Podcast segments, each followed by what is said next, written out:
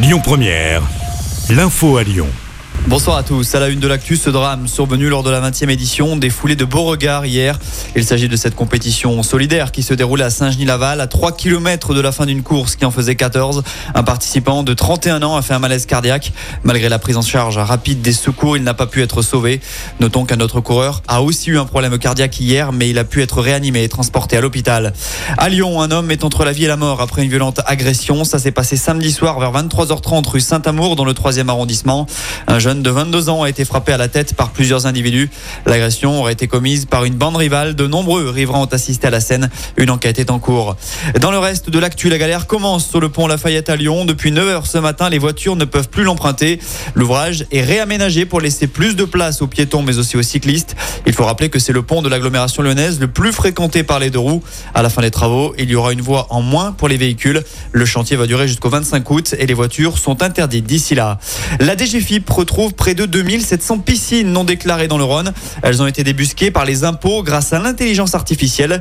Une traque menée dans le cadre de l'expérimentation Foncier innovant menée l'an dernier dans 9 départements dont le nôtre. Une heure de sensibilisation au harcèlement scolaire. La mesure est mise en place dans tous les collèges de France à partir d'aujourd'hui. L'annonce a été faite par le ministère de l'Éducation nationale. Cette nouvelle intervient après la mort de l'INSEE, cette jeune fille de 13 ans qui se serait suicidée après avoir été victime de harcèlement dans le Nord.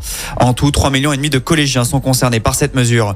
Eux négocient avec l'exécutif. Les syndicats rencontrent le ministre de la fonction publique, Stanislas Guérini, afin d'évoquer des mesures pour le pouvoir d'achat des fonctionnaires, mais aussi des revalorisations côté salaire. Celles-ci pourraient être envisagées pour les fonctionnaires en début de carrière ou les bas salaires.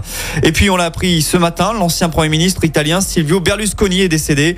Il avait été hospitalisé il y a quelques jours pour des examens alors qu'il était atteint d'une leucémie. Il était connu pour avoir notamment organisé les soirées Bunga Bunga en compagnie de prostituées. Il avait aussi été condamné pour fraude fiscale, ce qui lui a fait perdre son titre. Il avait 86 ans.